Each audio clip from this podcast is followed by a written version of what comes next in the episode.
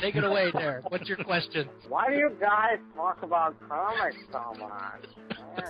Comic books. Motherfucker, do you Read them. 18 mm. years.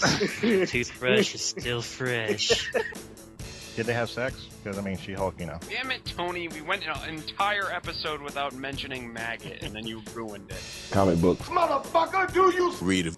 Batman's got his little fishbowl on his head, but Superman doesn't. Cyclops was right. Except when he was wrong. Master Bruce, you are calm. I'm going to silently judge all of you. Shut up, Beast. Shut up. Like I've read it so many times, you know, it pretty much just crumbled in my hands.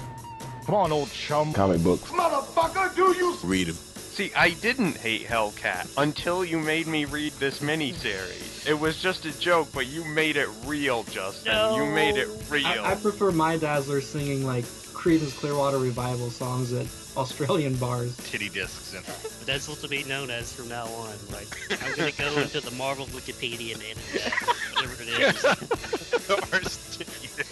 Doesn't get better than that. Comic books. Motherfucker, do you Read them. Sup, ladies? I'm a podcaster. Woo!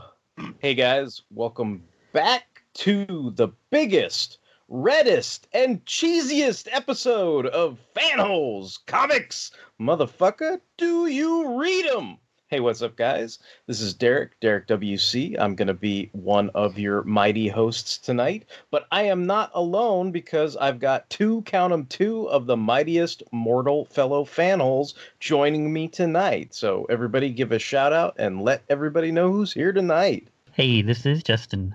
Hey guys, this is Tony. And just just make sure you kill me, or I'm I'm gonna come from Egypt and you know make your life a living hell. Holy moly, Tony. So we we are here. We're we're here in anticipation of the feature film release of Shazam, aka well, I guess he's going to be Shazzy for Rizzle, my Nizzle Shazam, but you know, it's it's Captain Marvel. Like so, Captain Marvel's going to have a movie with Zachary Levi.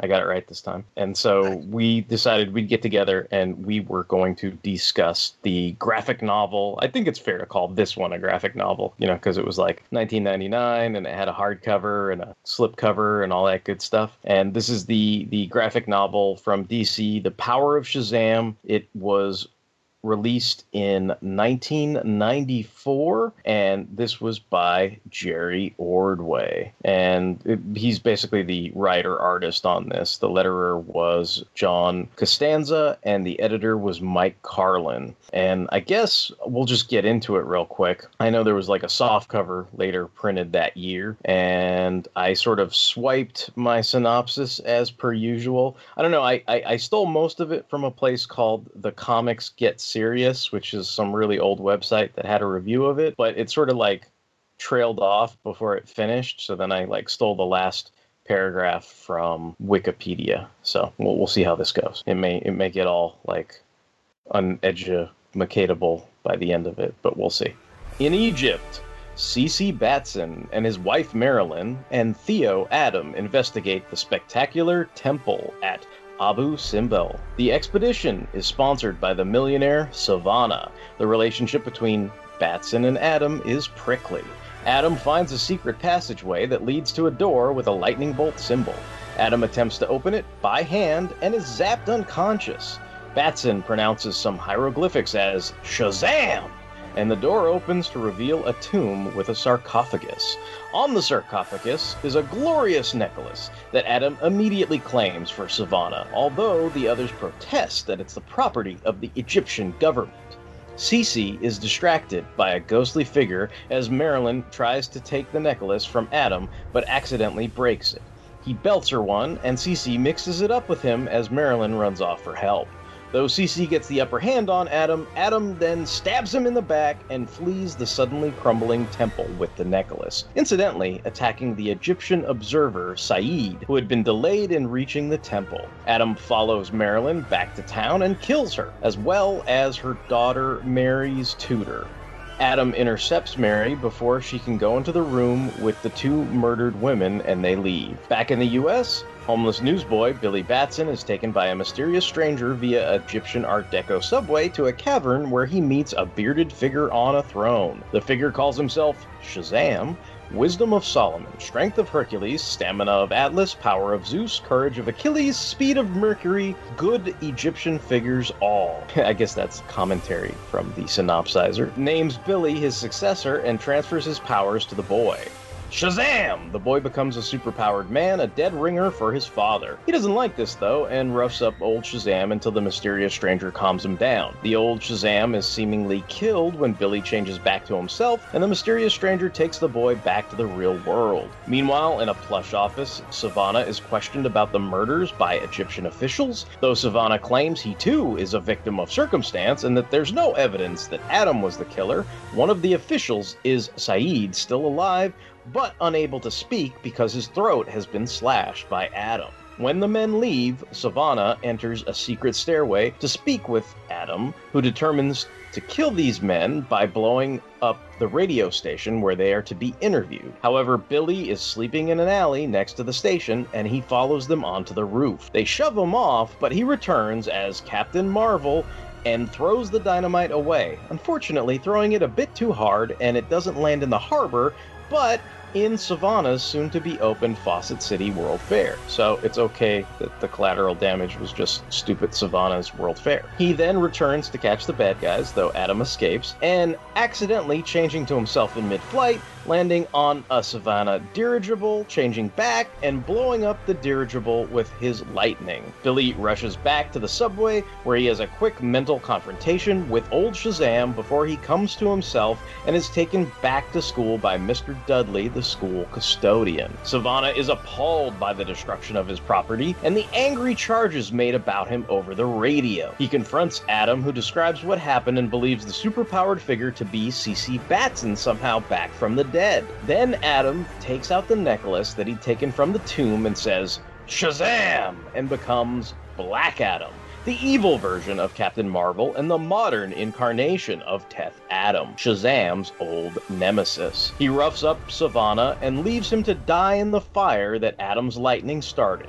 Black Adam is determined to destroy both the Egyptians and his ancient enemy once and for all. Adam and Captain Marvel battle each other on the grounds of the Sivana funded World Fair, with Marvel winning the battle by snatching Adam's scarab from him.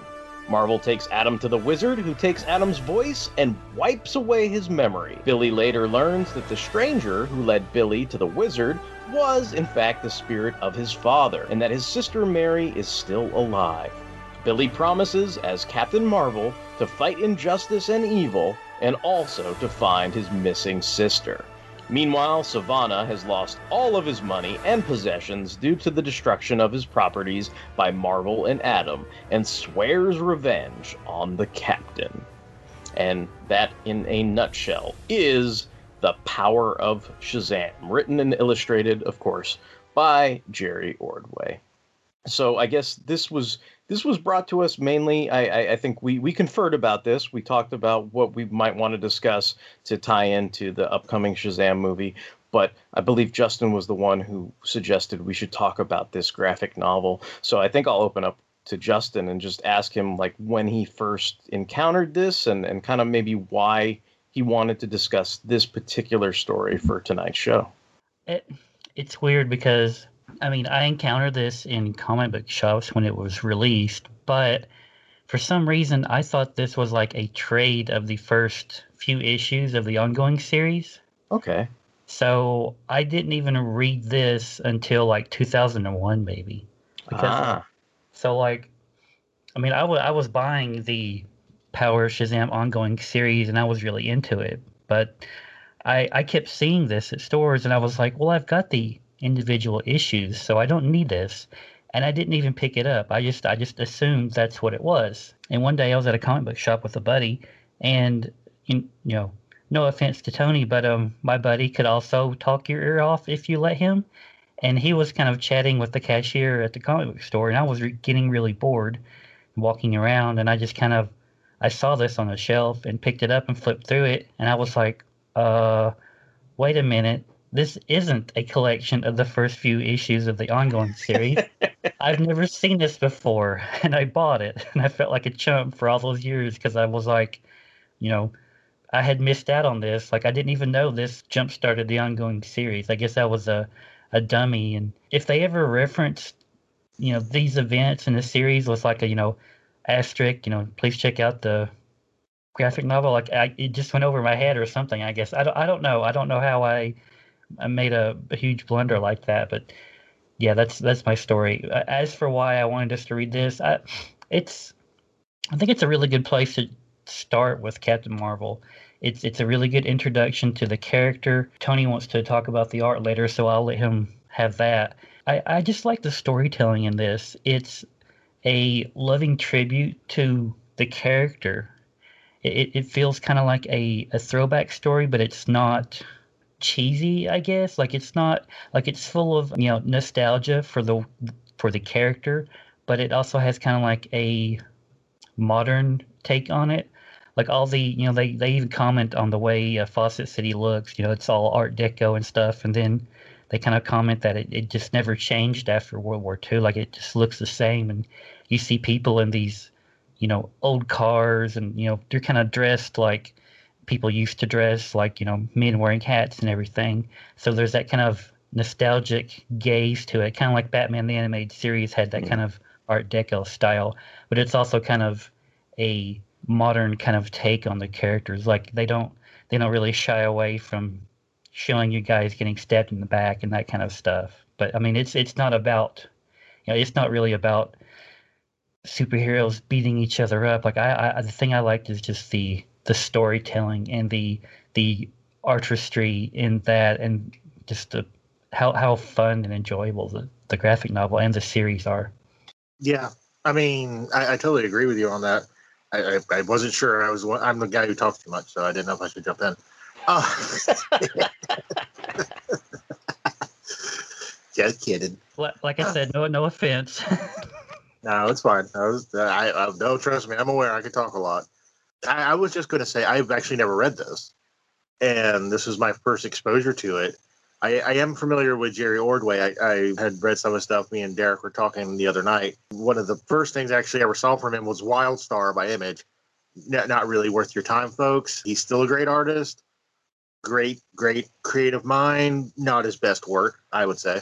This, yeah, really like, you know, I, I, I want to go into the art a little bit later after we kind of maybe dissect it a little bit more, but I totally agree. The, the word that kept coming to my mind when I was reading this was timeless.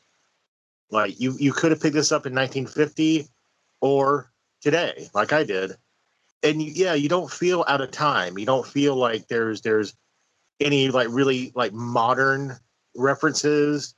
You know, he's not doing a modern dance, for example. He's you know not talking about like the coolest TV shows. Billy Batson is just a is just a kid. So, so what you're saying is you're saying Billy Batson is not wearing hammer pants? Is that is that what you're getting at? Yeah, yeah, well, yeah, yeah. I mean, really, yeah. You know, Adam. You know, he's he's he's not like this rugged mercenary with a machine gun and an eye patch and like too many pouches. He's he's just kind of a scummy dude. You know, it, it's it's basic qualities in the characterization. You know, the Batson father, Cece, he's just a good guy.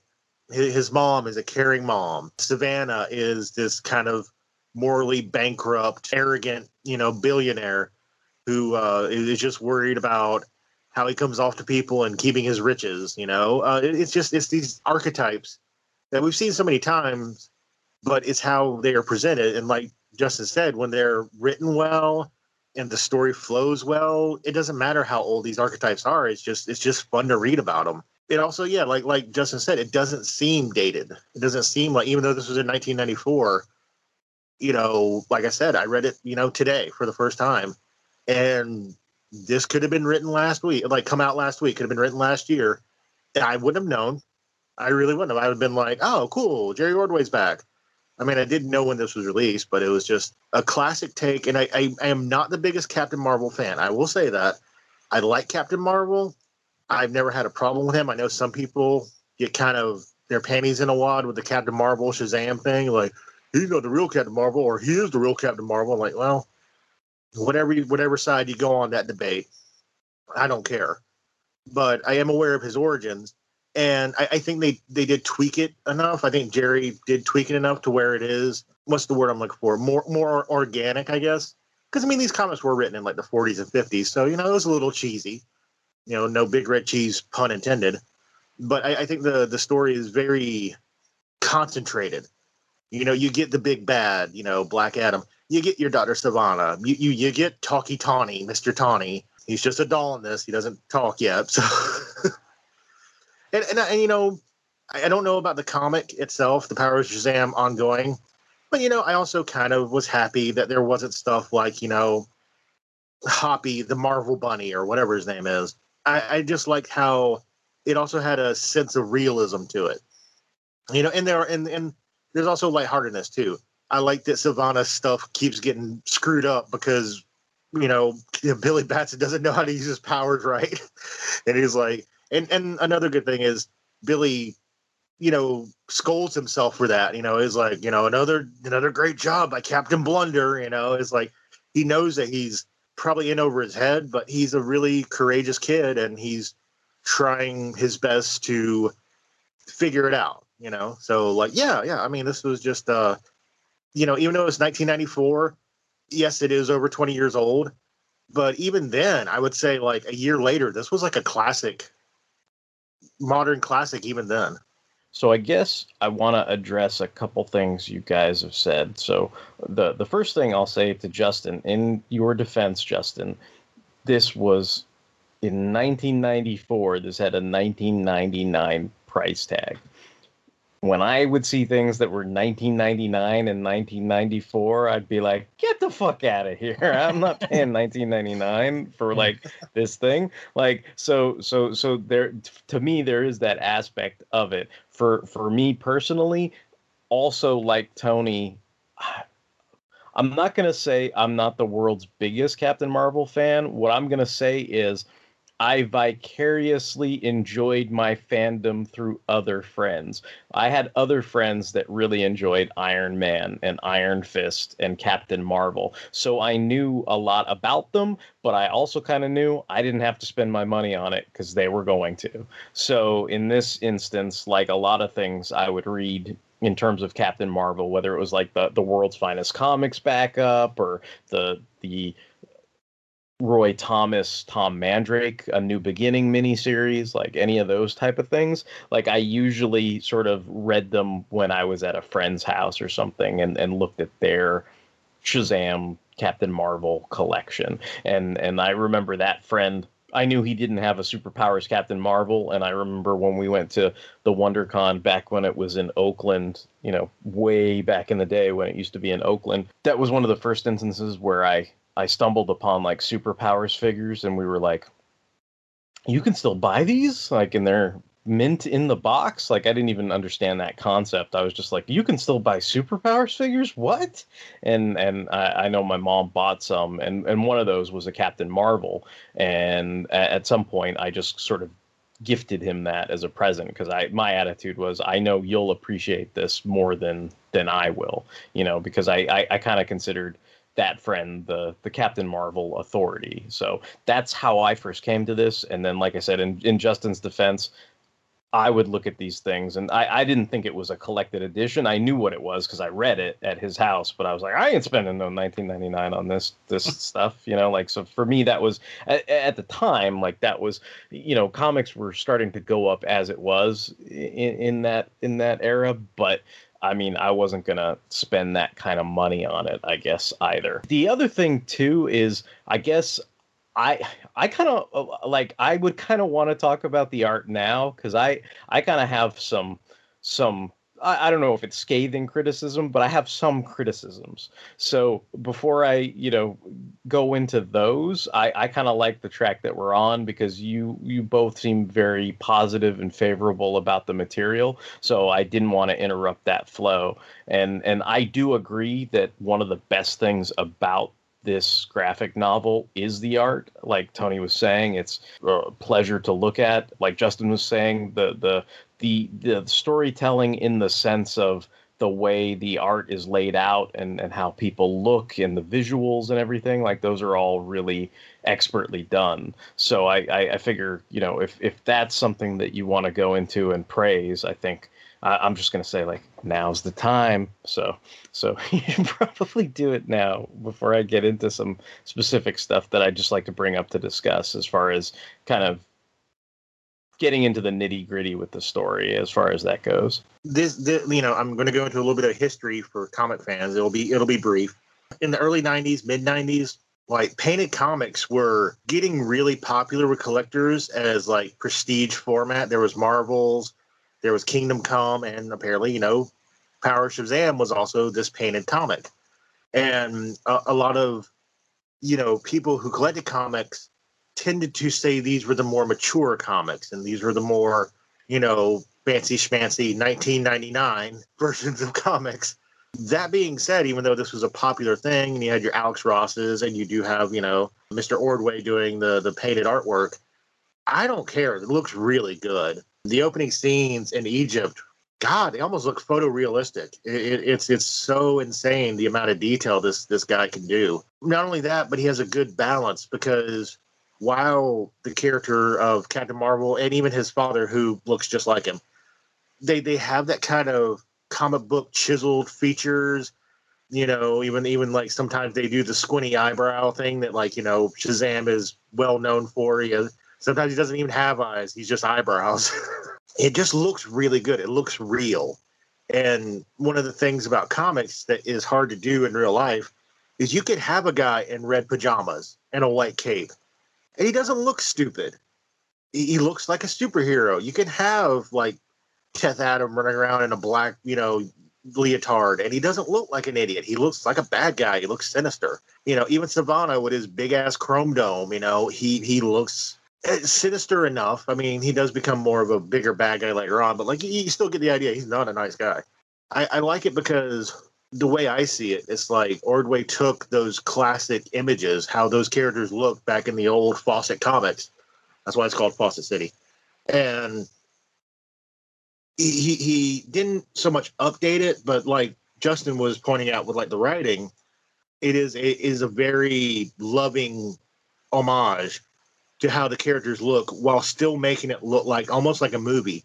In my head, you know, this was almost like the graphic novel of the Captain Marvel movie that never happened.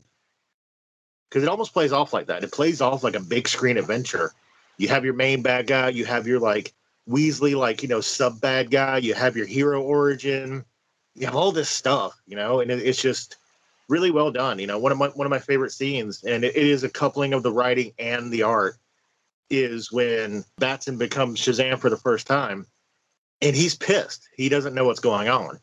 He's a grown man, you know, and he's got the, the mind of a like you know, 12, 13 year old, maybe even if that, maybe even younger, and he's lashing out and the wizard the whole time is like, you know, he's like murtaughing it. He's like, I'm too old for this shit. Quit punching. I'm trying to tell you stuff.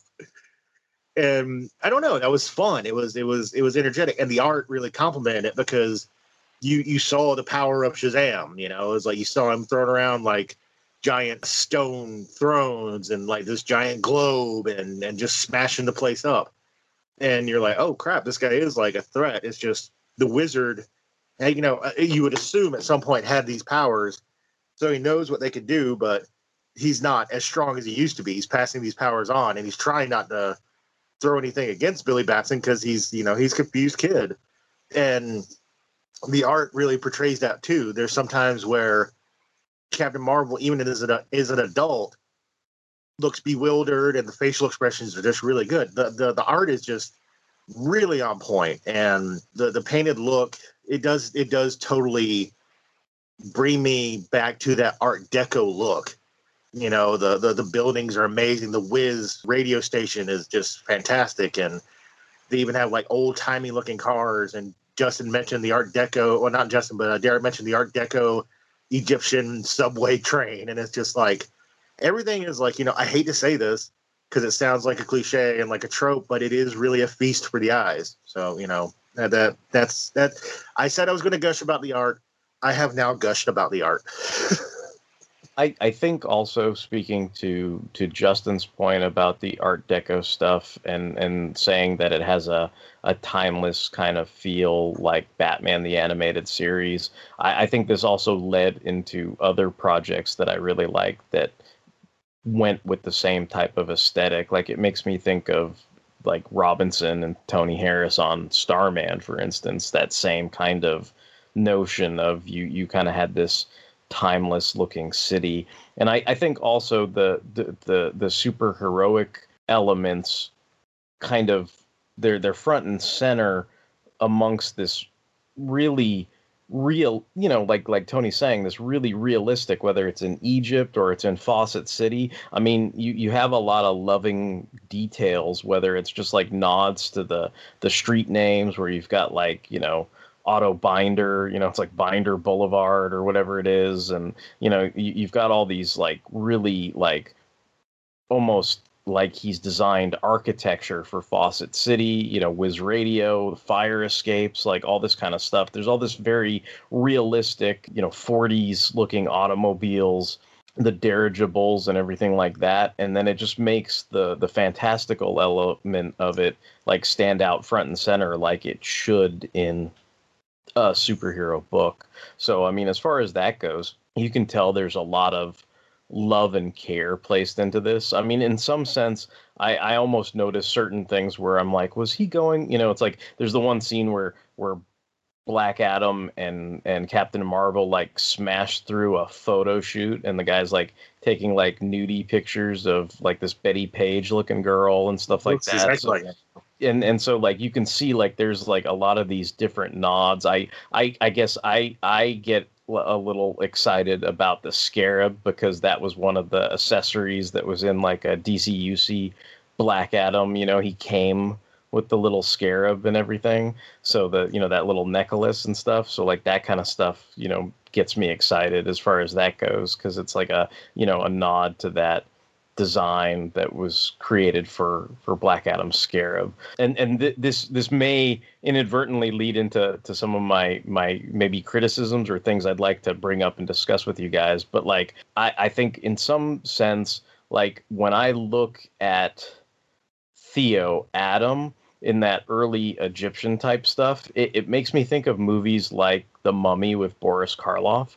And I, I, I wouldn't be surprised if Jerry Ordway's like a huge fan of that. Like I wouldn't be surprised if he was kind of going for that vibe in those first, you know, five or six pages in the sort of origin story where you're dealing with the the death of Billy's parents and the the kind of you know the the, the way they they hid the scarab and everything and the talking tawny doll like all that kind of notion. And then when you jump ahead to to fawcett of course the, the vibe is very different. You know you get more of the notion of you know movies like the rocketeer or the phantom you know things like that. In that sense like like i'm saying i could see a lot of love and effort is is put into you know everything that's in the the artwork and the the story and everything. It's it's definitely pulling from the original like CC Beck, you know, type Captain Marvel visuals and story and, and all that kind of stuff. This this for me though is kind of a I don't know, it's I, I'm kind of torn about it. Like it's a beautiful looking graphic novel. I, I think for me, like I'm always hard pressed to to give props to writer artist combos that are not Frank Miller and John Byrne because like I, I don't know it's just there, there's just something about it where you're like they're a great artist there's no doubt like in my mind that Jerry Ordway is a terrific artist. Is he a good writer? Like kind of like George Perez it's like I have no doubt George Perez is a fantastic fucking artist but it's like if you ask me what I really think of his writing on Wonder Woman or if I think you know what I think of his writing when he's not doing the art like when it's on like War of the Gods or the New 52 Superman or something like that I I I don't know that I put it in the same camp as you know writers that that I think are just you know out and out A plus writers. So I, I, I guess there, there's that aspect to it where I feel like the, the the artists can trade off on their artistic talent and get away with some shortcomings on writing. And I I guess like whereas some of this has a lot of elements that are like super faithful to the original Captain Marvel stories, like the early Fawcett comics, that they're also trying to do a mini soft reboot or whatever you want to call it. It's like it's like this this graphic novel comes off the heels of the Shazam: A New Beginning miniseries, which was supposed to be the the post crisis origin of Billy Batson, and then this negates all that. And that's not to say like one is better than the other or anything like that. It's just I don't know. It, it, it was one of those things where if you were a fan of specific characters, whether it's like Captain Marvel or or Hawkman or I'm, I'm trying to think of like other characters that got those those those mid-level reboots like where you were like oh like you know hawkman is a great example i mean hawkman has an utterly confusing continuity but it's like th- this to me is the hawk world of captain marvel and and and that has a lot of a lot of double-edged sword type things going on with it i guess. You know it's like it's like obviously hawkworld has gorgeous art as well and i personally like hawkworld but i mean i could understand if you were you know strictly speaking a fan of you know the the old joe kubert you know space cop hawkman you know where you might wonder like once they started doing the hawkworld ongoing comic how that kind of opened a whole can of worms for everybody. And I, I guess specifically, like I'd kind of focus like some of my thoughts on this and, and just on the opening with with the notion of like they, they never really dealt with Billy's parents in the the original Fawcett comics. It was just he was homeless and you knew he was an orphan. In in the the Roy Thomas series, they died in a car accident. In this, they're murdered by Theo Adam, and Theo Adam. I don't know, like, like I, I, I guess that's that's something I wanted to ask Justin about specifically.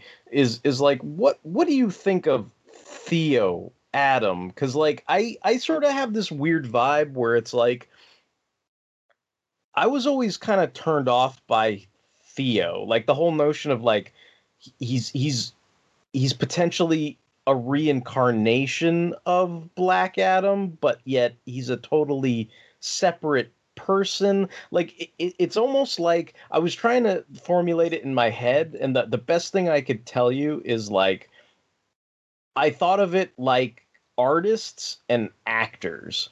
So like I kind of think like Theo Adam is like what if you cast like Corporal Klinger as like Theo Adam? But yet I kind of feel like Black Adam should be somebody like I don't know, like Yul Brynner or something. So like it it throws me, and it's like I get what they were going for, like because because Ordway's going for that that original like when he showed up in the Marvel family and he was kind of like this creepy dude with a big nose and a huge chin and he had the receding hairline and he kind of looked like a creep. But like I, I guess I was always used to like, you know, it's like Rich Buckler doing them in the Superman versus Shazam or guys like George Perez or Tom Mandrake, where he kind of looked, you know, buffer and and less of a receding hairline. So I, I guess I never quite took to this interpretation of Black Adam. And and to be honest, I, I think I think by the time they started emphasizing him as a character in Goyer and Johns' JSA, like I almost felt like it was it was sort of a course correction for the character for the better. But I'm kind of curious. I know I dropped a bunch of crap on you, but I, I'm just kind of curious what your response to that is and what you what you think of that specifically.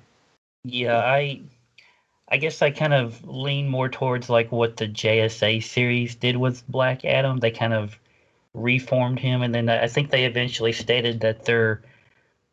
I mean, it is kind of confusing because like Theo is a reincarnation, and then he he's able to turn to Black Adam with the power. But then I think they eventually said that they're like different personalities, and that's probably like an easy out so that they could reform Black Adam and not have to deal with the fact that Theo is a you know murdering scumbag and whatnot. I mean, I get what you're saying, but I kind of, I don't know. I, I just so love that JSA series, and I love what they did with Black Adam. I mean, they really they took that character and built so much onto Yeah. him. Like I, I was always kind of. I, like I remember really wanting Captain Marvel to join the JSA, Mhm. and he he was just more of a guest star, and he kind of had that love triangle with Stargirl. But Yeah. It, it, it it ended up becoming more about Black Adam, and at, at first I was kind of grumpy about that, but then they did so much with the character of Black Adam and his ups and downs and his you know friendship with Atom Smasher and some of the things that led to the the eventual rift he had with the JSA. Like I, I, I so love all of that. It's hard for me to be critical of aspects of him. I guess. I mean, I get what you're saying, but I, I guess I, I it, it's weird because I I agree with you completely about the JSA arc, but I almost I mean it's weird. Like it's not like I haven't read Power of Shazam. It's not mm-hmm. like I don't understand that that like Teth Adam had the turn from from heel to face in Ordway's ongoing book, but it's like I, I the the the Theo aspect of it, it's like not only is is that like where they they tried to have the get around of like, well, Theo murdered Billy's parents, but but you know, Teth Adam did not. Like they're two separate people type thing. It also feels like, I mean, it, it- it's kind of what I was trying to get at with like the whole, you know, it's like it's like Boris Karloff or or or you know Colonel Klinger or something. It's like it's like it's this this weird, creepy, thuggish guy versus somebody like I mean, think about it. They want to cast The Rock as Black Adam, right? Like, and and uh, to me, that's like totally different. You know, it's like it's like Well, he- he'll, he'll he'll probably be the more noble Black Adam. Yeah. yeah, yeah. I mean, well, and it's funny too because you say noble, but I mean they they take him down some really really dark paths ultimately Oh, by the end of that JSA arc and and as it leads into the the weekly 52 series and all that stuff. Yeah, I was about say, and I don't 52, he goes from being like the, a savior to a monster. Yeah, yeah. you know, but I don't I don't find that to to me, I mean, I'm sure some people think that's like the most horrible thing ever, but to me, I I enjoyed that interpretation of Black Adam as like a but but he was like he was like a world leader. I mean, I mean, it was it, they, they they had aspects of Namor with him. You know, like he was he was the sovereign ruler of a state. There was a nobility about him. They they they added layers to his backstory where you could see he, him and Billy had certain understandings between one another, and it wasn't just that he was didn't some really cared about Isis. Yeah. you know it's it's like there there were things where I think in the earlier stories where it just seemed like he was just either you know yeah he was a villain or he was slimy or whatever but like I don't know in this it just seems like I mean the the Theo personality is the one that that and it's like I I don't I guess my problem with it is even though he had the the heel to face turn and and then the JSA story retroactively added a lot of layers to him I don't think that was the original intent. I think the original intent was just to make him this nasty thug who turns into Black Adam. And I think the character is much more nuanced than that eventually, and I prefer that version than the version that's just like a creepy Boris Karloff guy who knifes people in the back, I guess, if that makes any sense. So like that's and and and I guess th- th- there's there's also that weird aspect of like you know you were you were sort of trained like I I guess th- this also rolls into the point of where I would frequently say when I was a kid and I read things like Man of Steel I, uh, or Dark Knight Returns or whatever, I was malleable enough to to go with the punches like when they were they were you know morphing this post crisis universe but by now it's been 10 years and i'm like i read that new beginning thing. I tried to morph with you and now you're fucking telling me that's wrong. And so like there, there there was always for me, even though this had fantastic art, there was always a little part of me that that pushed back from this just a little bit. It's like, what do you mean talking Tawny's just a fucking doll? You know, like what are you ashamed? like what's what's wrong with fucking talking Tawny? Talking Tawny's fucking cool. Like what why are you you know what I mean? Like there there were things like that where I I sort of you know would would question those those kind of directions and things or like you know it, it's like the thing where everything in hindsight it's like at the time i guess you know it's like the thing that everybody always criticizes like in in in modern context or even in a 1994 context was why does billy batson run off with a dark mysterious stranger? Like because it's like everybody's thinking about you know child abuse and the guy looks like a uh freaking uh what do they call those guys? The guys that run around and uh open up the trench coats or whatever i can't even think of what they call them uh, a flasher or something you know like and and it's like it's like so in this they have to like go oh I always knew it was my dad the whole time. I wouldn't go off with no stranger, you know, and they have to sort of like apologize for it. And I, I kind of feel like, you know, and, and this may or may not piss off people in the the you know me too era. But i mean i kind of feel like it's that same apology in that year one direct to video where it was like oh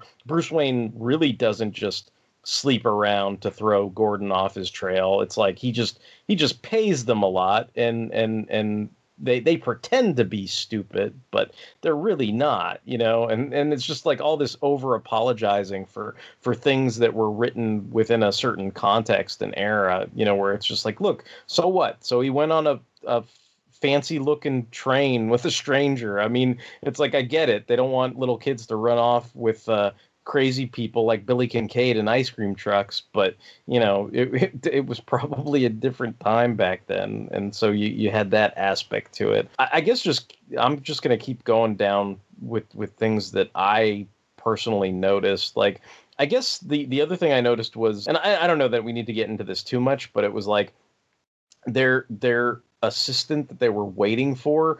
The the guy is named Saeed, and at some point he he shouts out Allah like as an expletive or something like that, where somebody's like, "Oh my God" or "Oh Jesus Christ" or something like that.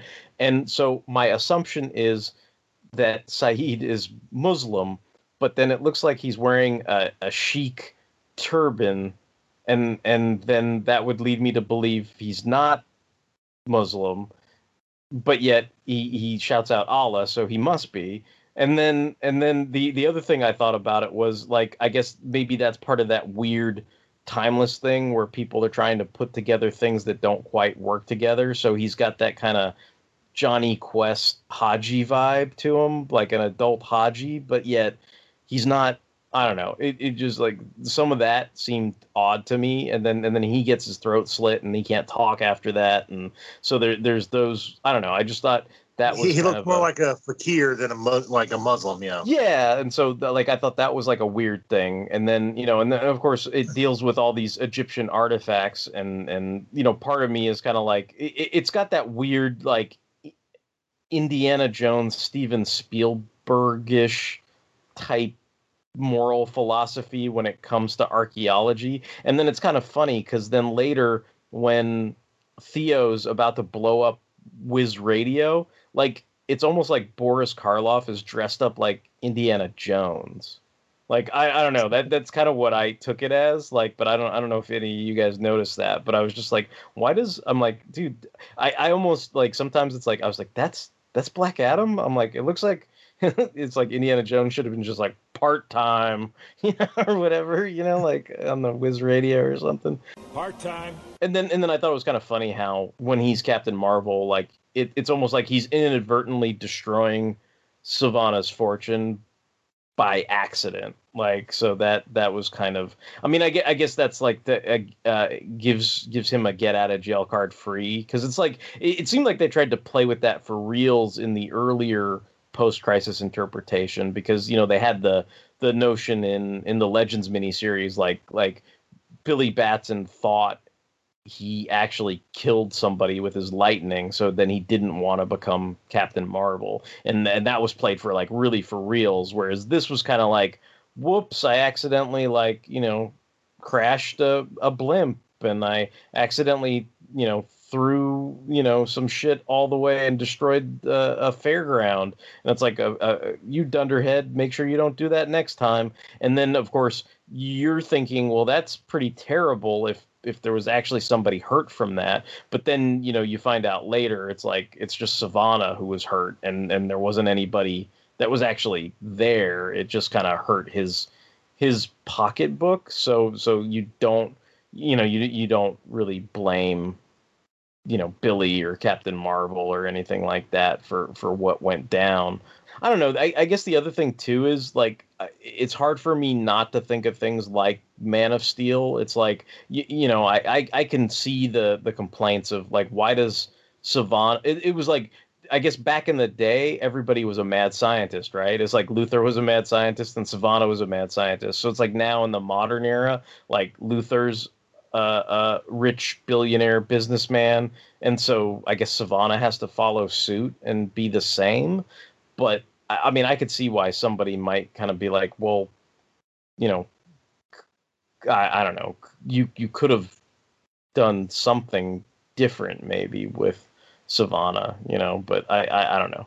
That that was just something that I that kind of came to my mind as well as far as that goes.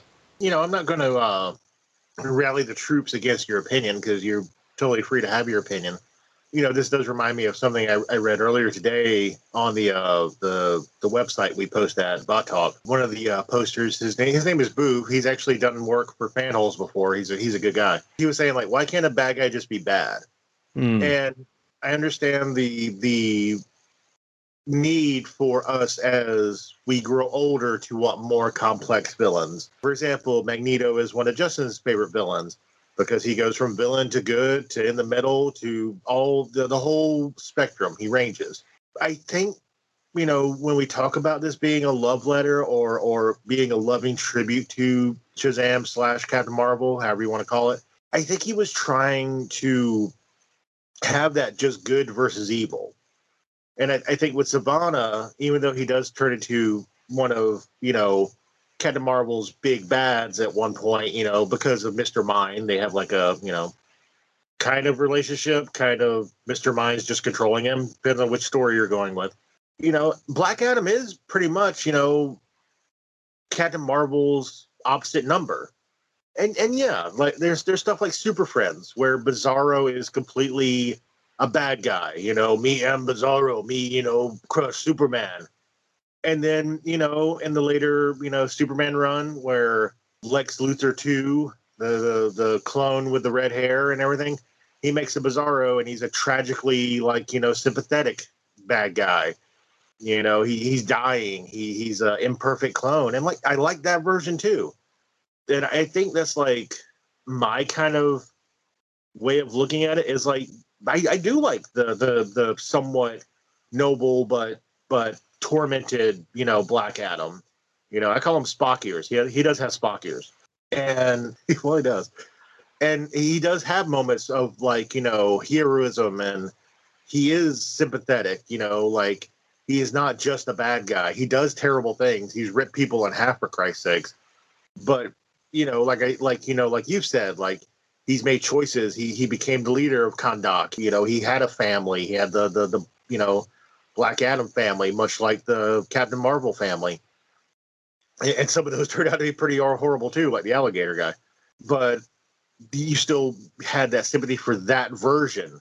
And I think with this version, you know, even though it is slowly transformed throughout different series, throughout different writers, you know, this is just a bad Black Adam. And for this series, like not a series, but for this graphic novel, I think that does work because when I do think of like that different version of Black Adam, I do see like the Spock ears, the the chiseled physique, the the the handsome features. He he is a leader. He is a, you know, if nothing else, he's a very proud warrior. He he he he has a certain code he lives by.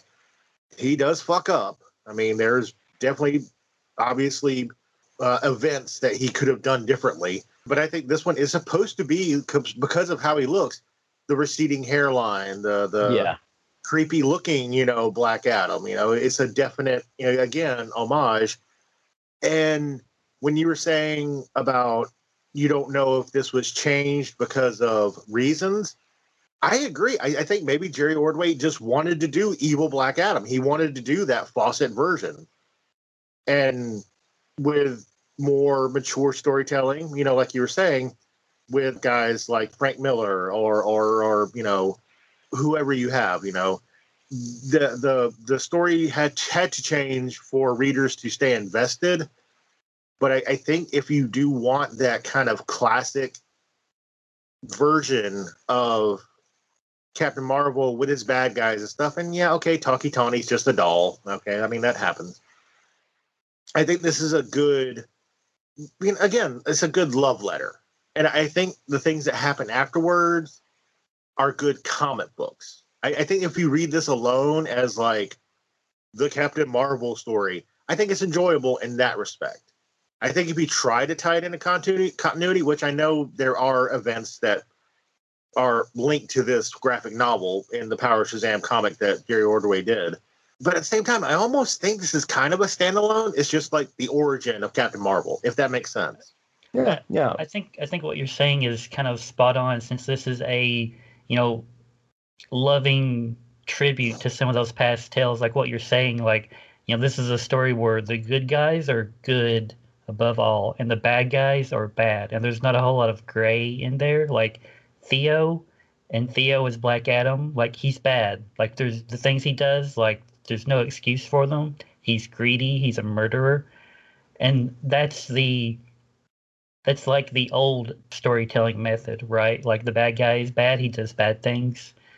And the take on Black Adam, you know, in the early 2000s in the JSA, like that's the modern way of looking at characters. You're like, okay, this guy is bad, but is he completely bad? Like, are there some shades of gray in there that we can explore? Like, you know, where does he come from? Like, what what was his backstory? And those that's when you start to get kind of introspective and i think that's like the the modern take on the character and that's where that redemption kind of comes from. It wants to explore the character and not just have like a good guy punching a bad guy because he's bad.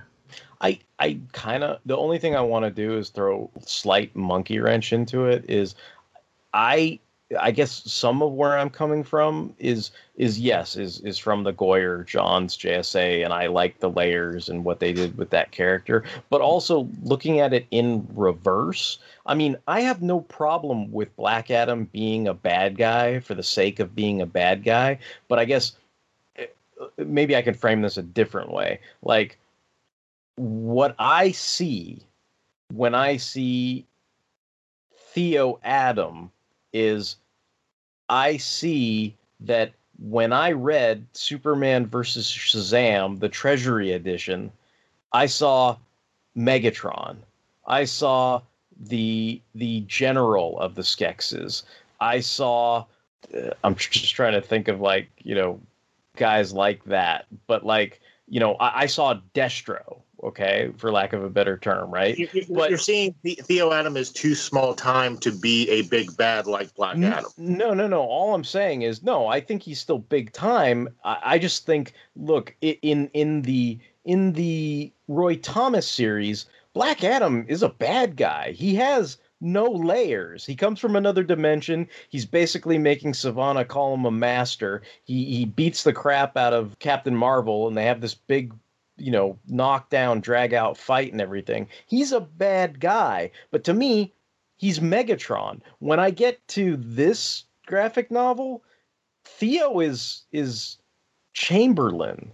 Theo is Starscream. Theo is cartoon Cobra Commander, not Destro or Serpentor or whoever, right? Like, and so I just, it's not that I think it's wrong. It's just to me it was a, like a reset 10 years later and it's like one of those things where you, you know, you have a virus on your computer and then you have to wipe it clean and start over and you're like, "Oh, this feels kind of funny. I'm trying to get this set up the way it used to be, but things are not quite the way I remember them, and I can't ever really get it quite back to the way it was because I didn't make backups of anything, you know. And and so I guess I don't know. I, I don't know if that explains it any better, but I mean, it's it's a difference between whimpering Chamberlain and and the the Skeksis general. You know, it's like it's like to me the the guy in the Roy Thomas miniseries was the Skeksis General, where I, I- I saw him show up through a portal, and I went, "Holy fuck! This guy looks like he's about to whoop some ass, and he's evil and has no layers." Whereas this guy kind of feels like, oh, he'd he'd stab you in the back, like he wouldn't exactly. Do you know what I mean? Like, like he's he's is like I I don't know that he'd come through the portal and I'd be shitting my pants. It'd be more like he'd come through the portal and kind of like sneak around the corner, and I'd have to like keep my eye like you know diagonally like checking him out to make sure he doesn't like you know Like like with a like, toothbrush like, like or for a. Batman reference, it's it's it's it's either facing Bane or the Mad Hatter. Yeah, yeah, yeah. I mean, and and that that feels odd to me because I feel like Black Adam should be Bane, not the Mad Hatter. You know what I mean? Like that that that's all. That's I mean, you know, I I you know, I I, I hopefully it's it's not like a damning criticism or anything like that. It's just it's just it, it's my personal preference, which is very you know it's subjective. Do you know what i mean? Like to some people like like you guys read it and you're like this is great. I love it you know and and and probably there's no problems with it whatsoever. But i i think sometimes i look at it and just kind of go i don't I, don't know. For some reason it's like i, I just can't you know so, some of the things in this I, I i still have that that slight pushback to it's like i like the way the wizard is presented i like the way you know billy and captain marvel are presented but you know so, some things i'm like oh what like like uncle dudley's a custodian now like because why like I, I don't know like Or, the, or Ogitani is a doll. Yeah. yeah, yeah. I'm, I'm just kind of like, and, and it's like, you know, maybe that's just me being like, you know, grumpy old, you know, whatever guy. Uh, I'm like, I'm used to it this way. It should be this way or whatever, you know.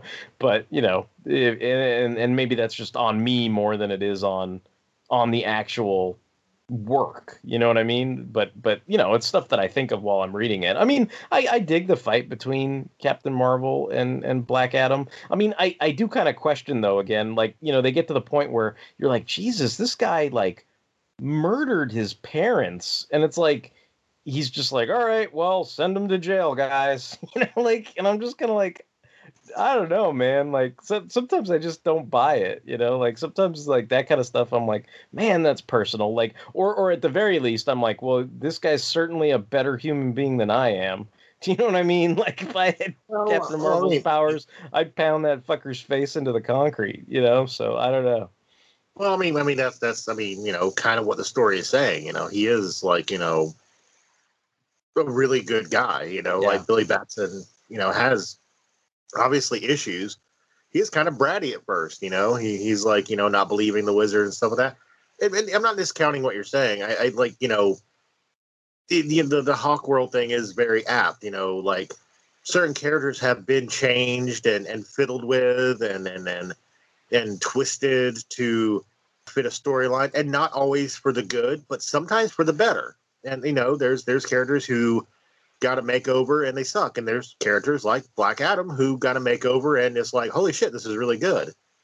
But you know i mean like you know the flip side of the coin like you know not gonna happen but like what if you had a, a guy from the 1950s who read like you know the the current Black Adam or like how Black Adam is portrayed, he'd be like, but, but, but Black Adam was a bad guy. He was like totally like horrible and like Right, you know right. well, you know he he might have that that same ven not venom. You don't have venom. You're not hating it.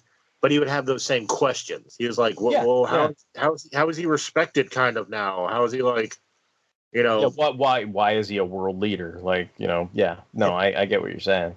yeah i i, I just I, I i think it is I, I think that's why it's kind of timeless i think it's a i i- as strange it is to say because of how terrible theo adam is and and how that black adam is kind of cowardly and like you know very much like you know about the greed you know he wants to scarab and like even captain marvel says that at one point is like wait that scarab represents greed. You just want power. You know I think it is an idealized version of comics where the good guy saves the day, the bad guy is totally terrible, and and, and cart them off to jail because you don't feel bad for them. You know, I, I- think that's like, I, I think there's a simplicity in the story, and you were talking about the writing. I don't know if Jerry Ordway is the best writer. I haven't read a lot of stuff. Like I said, his Wildstar stuff not so great, but I think he definitely was going for that tone. I, I think he wanted Sivana to seem almost comical in his like, you know, he's destroying my shit. What the hell's going on? I hate that. I hate that. You know, Captain Marvel. What's his name? And I think he wanted, you know, Theo Adam to be a complete scumbag. I think, you know, it wasn't like, you know, by happenstance that he made him so evil. He was. He, I don't think he was trying to change the game. I think he wanted to make a really bad, unlikable villain, and and in that respect, he wanted to make a really likable hero. And you know, as comics change, as characters change, you can, like you said, you can unglue your head from that. And I understand what you're saying is that before this book happened, there was already some of that ungluing. You were kind of getting on board with like a, a revamped, you know, Black Adam. Even if he wasn't a good guy, he was still really evil, but he was just the big badass. And I think, eh, you know, it, I, I guess, you know, it sounds really lame and not a good explanation. I, I hate to say it, but I'm just putting my, my thoughts out there. This was Jerry Ordway's version of Black Adam to him. Yeah, yeah. I mean, and it's funny though, because I mean, I think I think even throughout the course of his own series, like they they did start to tweak him. Do you know what I mean? Like at some point, he does become an ally per se to the Marvel family, even within the Power of Shazam comic book. So, I mean, there there were there there were journeys for him to go on, but in order for him to do that, I mean, they they really had to go out on a limb and be like, look, this is not, you know. You know, there's there's the Chamberlain version and there's the the the Skex's General version, and that Skex's General version might not have been a great guy, but he's trying to be now. Whereas that Chamberlain version, like we took his fingerprints and he's guilty and he did a bunch of horrible stuff and tried to stab, you know, parents in the back. But that has nothing to do with this other guy. like and it's just like well if if you have to go through all those fucking hula hoops like why did you know i don't know that that's what drives me crazy it's like it's like why did you do that in the first fucking place like you know i don't know i know that's like weird but and i know they did to, to me i think i think that was never the intent you know like like i think it, it yeah it got changed somewhere along the way you know throughout the course of of you know many years of of writing a a uh, you know a serialized story and stuff like that. But I, I think it- on the on the outset it was probably just meant to be you know Teth Adam is this thuggish thuggy thug guy and that was it you know? But then you know to to, to keep bringing him back because it's like I, I guess that's interesting too because if you look at like the original Black Adam. Like I was trying to think of this like who's like uh, can you guys help me out? Like who's a guy who who treads on the popularity of wearing black but he's really not that cool?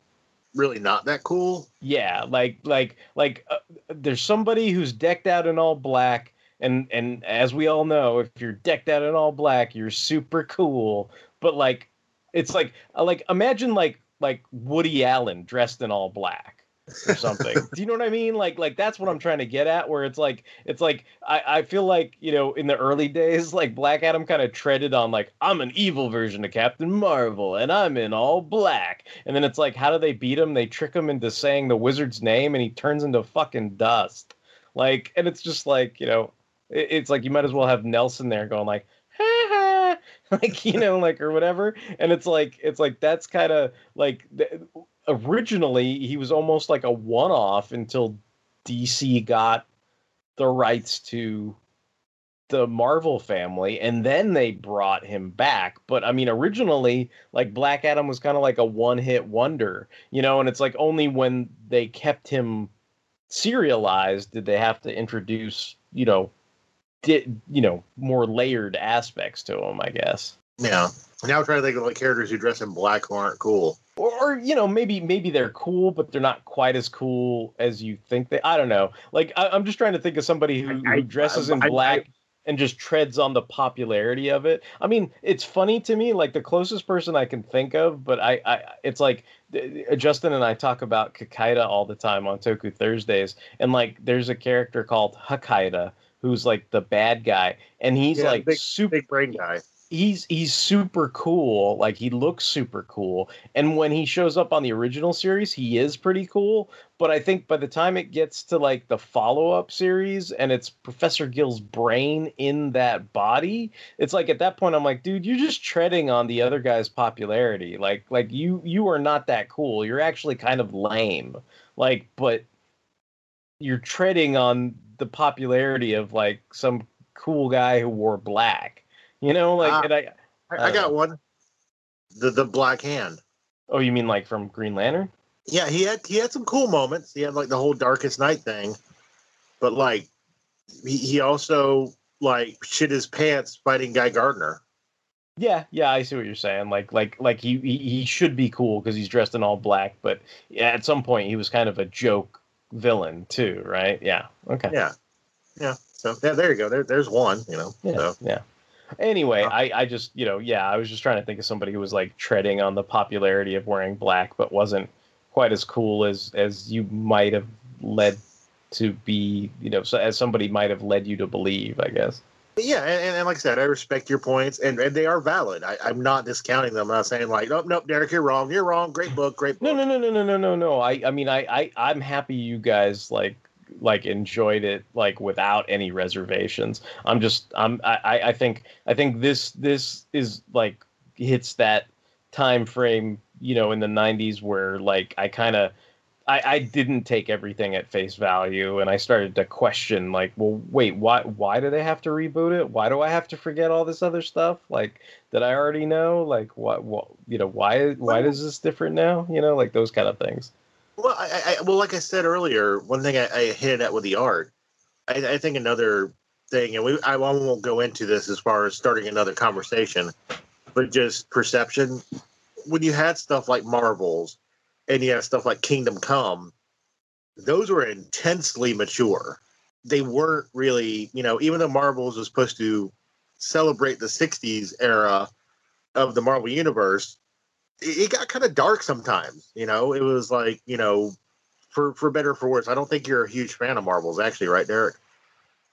Eh, I mean, I at the time it came out, it was a big deal. You know, I, I mean, I, I think I think I probably i- if if I if I say I wasn't into Alex Ross when he first started, I'd be lying. But I Right. also think I, I also think that I was probably more into Kingdom Come than I was into Marvels, if that makes No, any I- sense. I agree.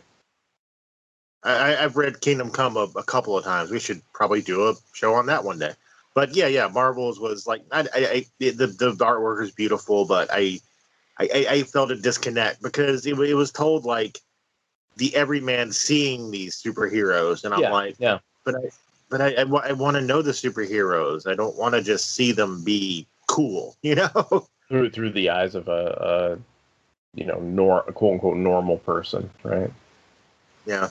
I, I, I know you, you you were like me. Hopefully, Justin. I don't know. You you may, you may be clawing at your desk right now. Just, But, Justin, uh, can, Justin can beat me up. He can say Shazam and like slap me around if he needs to. But like, I mean, like, the, the- what what do you think of Derek's criticisms? I, I know you're not going to lash out at him, but you know, I don't know. I mean, it's I like this graphic novel, and I like the ongoing series it comes from. So, I mean, I get Derek's criticisms, but uh, I don't know. Like like I said, I thoroughly enjoy it, and I enjoy the stuff that comes after it. So, it, it it basically falls down into I like it.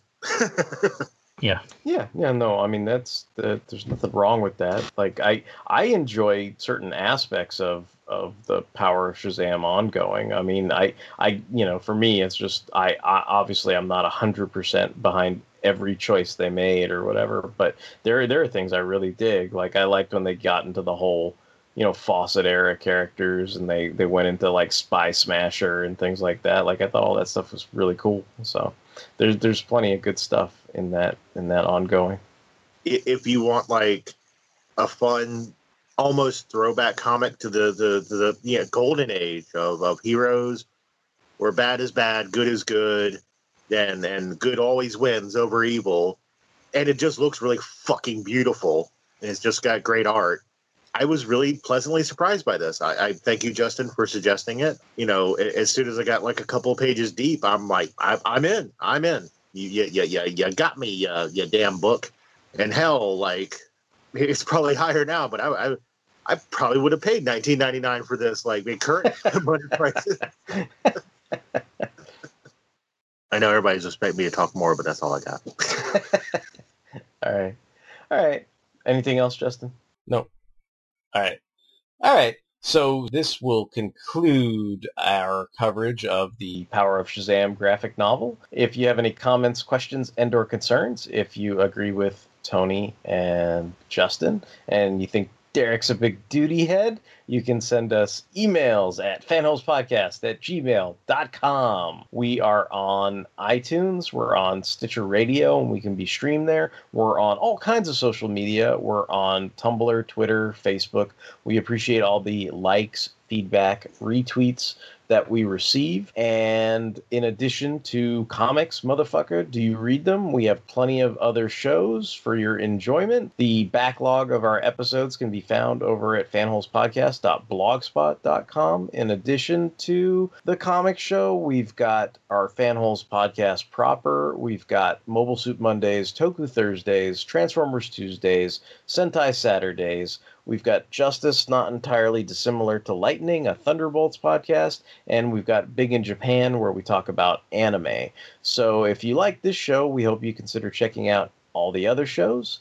And until the next time, this is Derek, Derek WC. Hey, ladies, sup? I'm a podcaster. Woo! Signing off. This is Justin saying Shazbot. Uh, this is Tony. Don't worry, Derek. I will not kill you because you killed my parents. I, however, will cut your vocal cords and make you forget everything. Kids anatomy. Parents they were murdered. I was orphaned in the system, but little did I know that I'd be morphing from a victim to a powerhouse. Imagination forced into existence a new organism headed by a wizard and his wisdom. Just another day, I was hopping on the train when I heard a voice say I was chosen on the way. What? Hopped off, but it wasn't anything familiar. Met the man claiming he's a wizard, beard silver. He leaned in close to tell me that I'm worthy of power divine, burly with biceps so curvy. He said, I will give you what'll change the game. All you gotta do is say my name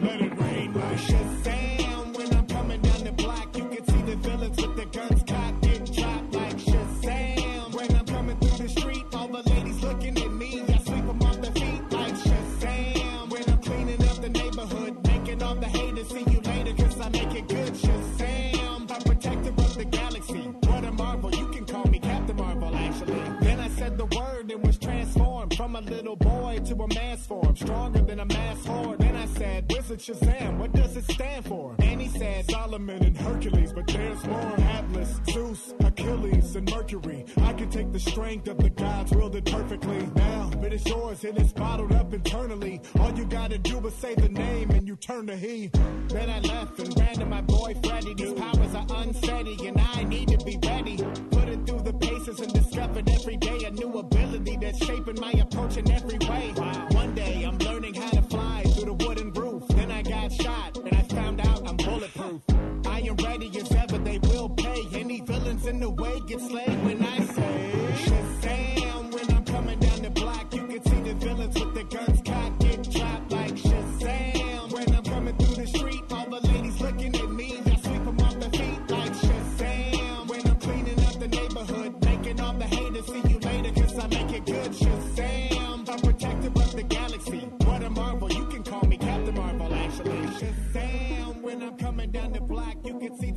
with the guns cocked get dropped like Shazam. When I'm coming through the street, all the ladies looking at me, I sweep them off their feet like Shazam. When I'm cleaning up the neighborhood, making all the haters see you later, cause I make it good Shazam. A protector of the galaxy. What a marvel, you can call me